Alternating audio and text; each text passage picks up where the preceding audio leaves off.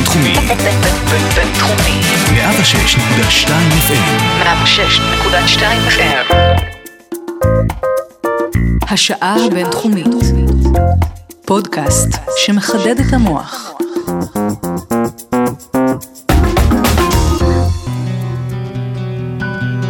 הם אומרים שמיכאל זה שם של בן, אז הם קוראים לי מיכאלה. מכיר את זאת שאתה פשוט לא מצליח לקרוא לה בשם שלה? שזה פשוט לא מתאים לה. זה לא מתיישב על הלשון. אז אתה קורא לה בשם אחר, ממציא כינוי, מוסיף איזה אות. העיקר שהשם מסתדר עם התדמית. וזה מצחיק, כי אנחנו לא באמת יודעים לתאר איזה תדמית יש לשמות כמו מיכאל הבת, או מיכאלה, או דניאל, שדווקא לא מחליפים את השם בדניאלה, או לקרן. מסתבר שאנחנו נראים כמו השמות שלנו, ואם אנחנו לא נראים כמו השמות שלנו, הסביבה פשוט לא תוכל לקבל את זה. אמנם אפקט פיגמליון או מחשבה יוצרת מציאות הן לא תיאוריות חדשות, אבל אני חושבת שכאשר התיאוריות האלה התחילו להתפתח, אף אחד לא דמיין שזה אפילו ברמה שהשם שלנו משפיע על תווי פנינו. שלום אה, יונת סבבנר, מבית הספר אה, למינהל עסקים כאן באוניברסיטת רייכמן. איך זה קורה? זה נשמע שזה לא יכול להיות אמיתי.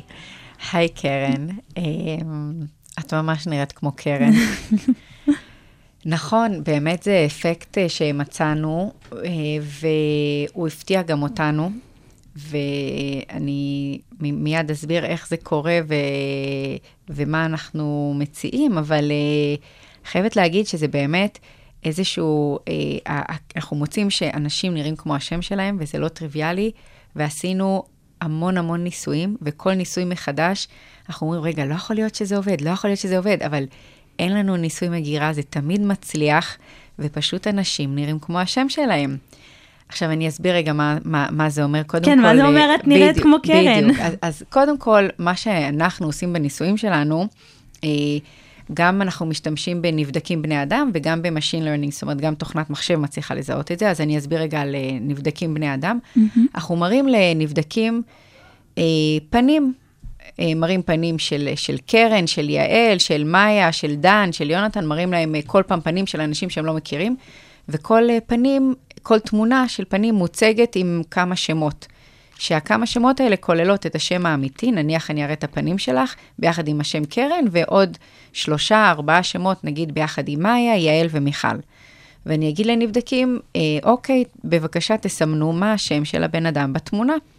ומה שאנחנו מוצאים, שנבדקים אה, מצליחים, לא ב-100%, גם לא קרוב ל-100%, אבל עם ניחוש אקראי זה 25 אה, אחוז? בדיוק, 25 אחוז, שכולם יבחרו קרן בניחוש אקראי, זה, יש 25 אחוז, אנחנו מוצאים שתמיד אנשים בוחרים את השם הנכון, לצורך העניין קרן, באופן מובהק מעל 25 אחוז.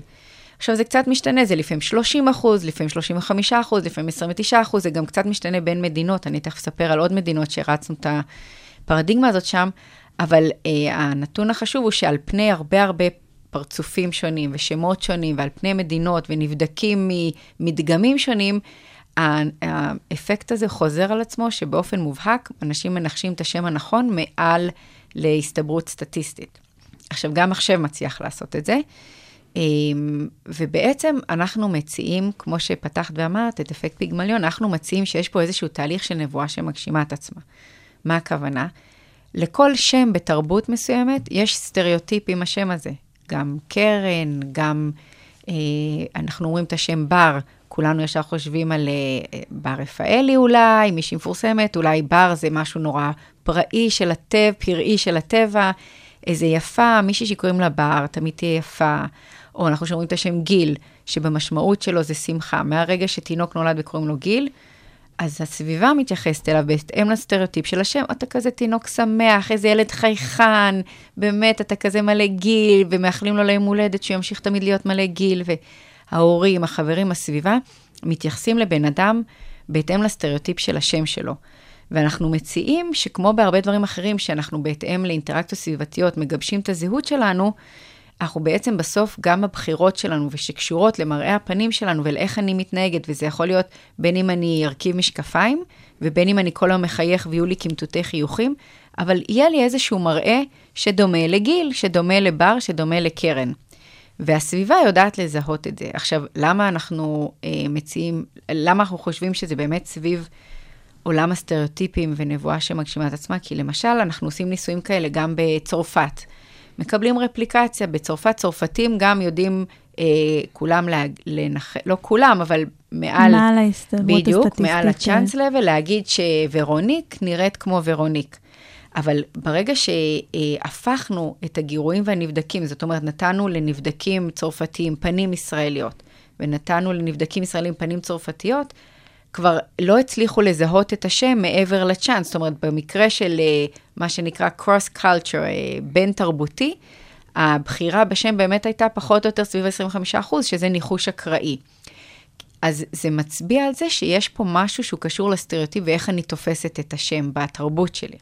ואיך גם מצפים ממני להיות. זאת אומרת, מה בדיוק. שדיברת מגיל, שכל שאם הוא לא יחייך, אז פתאום יעירו לו, למה אתה... נכון, את צודקת, גיל. זאת נקודה מאוד חשובה, שהסטריאוטיפ צריך להיות גם אצל התופס החברתי, כשאני מסתכלת עלייך קרן כדי לראות שאת נראית בעיניי קרן ולהתייחס אלייך כמו אל קרן, וגם אל המטרה, על הבן אדם, על קרן, כי היא באמת, אם היא לא תדע איך אמורה להיראות קרן ואיך אה, אה, הסביבה, אם היא לא תרגיש את הסטריאוטיפ הזה על גופה ועל אה, נפשה, היא לא תראה כמו קרן בסוף. זה מוסיף אה, הרבה לחץ על תהליך אה, בחירת השם להורים, תהליך שגם ככה מלחיץ. וואו, זה ממש נכון. אמ, בהחלט, כשנולד הבן שלי, אה, השני, זה המחקר הזה היה בעיצומו, ובאמת זה היה לי קשה.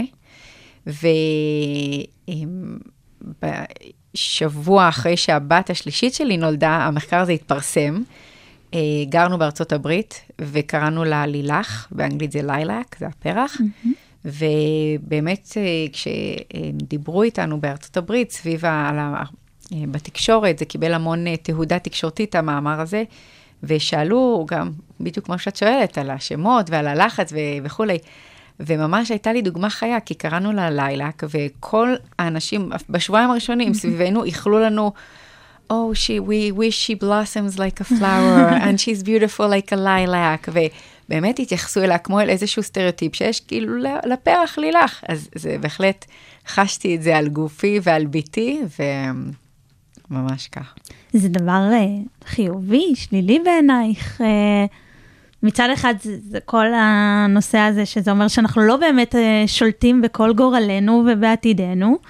מצד שני, זה אומר שיש שליטה, אז אפשר לקרוא לכולם בשמות שנותנים לאנשים אה, מוצלחים, ואיך אפשר לנתב את זה נכון? אה, אז באמת, אה, הורים צריכים לחשוב טוב בשם שהם נותנים לילדים, זה באמת אחת המסקנות, כי, כי יש לזה השפעה. בהקשר אם זה טוב או לא ובחירה או לא, בלי להיכנס לעולם של החופש בחירה שלנו כבני אדם, כשאנחנו מדברים על תופעה של אה, self-fulfilling prophecy, נבואה שמגשימה את עצמה, זה כולל בתוכו, דרך אגב, גם מה שנקרא self-defeating prophecy. זאת אומרת, יכול להיות חלק מהסטריאוטיפים, אה, אני סתם משתמש בקרן mm-hmm. כדוגמה, אה, דווקא קרן מאוד לא רוצה להיראות כמו הסטריאוטיפ של קרן, ולכן היא תיראה בצורה מסוימת, שזה ממש ההפך מאיך שמצופה מקרן להיראות, אבל יכול להיות שיש בזה משהו אה, משולב לכל הקרניות, ובסוף הם ייראו לא, לא כמו הסטריאוטיפ. לצורך העניין, אם ניקח אה, שם אה, מפעם, אני, יש לך דוגמה לשם ישן נגיד? שרה. שרה. אז אולי כל הבנות שנולדו לפני 10-20 שנה, שכבר שרה, היה שם לא פופולרי, באיזושהי דרך של self-defeating prophecy, אה, אה, נהיו, אה, והפנים שלהם גם נראות באופן שהוא בדיוק שונה מאיך שפעם היה נתפסת שרה, אבל זה כבר נהיה סטריאוטיפ חדש של השרה החדשה. אה, ולכן עדיין זה ממש אה, תואם את האמרה, הכל נתון והרשות נתונה, הכל צפוי והרשות נתונה, אז אה, גם בשמות. יש לשמות ייחודיים שאין עליהם שום סטריאוטיפ, איזשהו יתרון או חיסרון דווקא. כי לא מצפים יפה, מעולה, מאיתנו. כן. אז אה, נדבר עכשיו על היונת, על השם שלי, שהוא לא נפוץ. אה, ומה שאנחנו אה, מוצאים, ששמות שהם מאוד מאוד נפוצים, או מאוד מאוד נדיר, יותר נדירים, באמת פחות יש סטריאוטיפ לגביהם, ואלה שמות שיהיה יותר קשה לקבל את ההתאמה הזאת.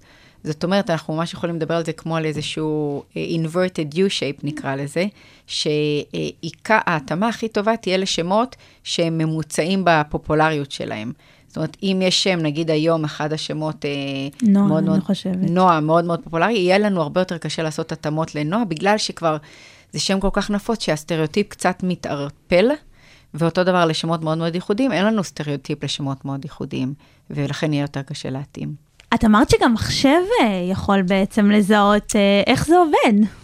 אז מה שעשינו עם מחשב, אמ, אה, אני ושותפיי, שזה דוקטור רות מאיו מהאוניברסיטה העברית, ופרופסור ינקו גולדנברג, שהוא גם מהבינתחומי, ודוקטור אה, סיילור מצרפת, מ-HSA, ודוקטור ניר רוזנפלד, שהוא היה סטודנט, אבל עכשיו הוא בטכניון.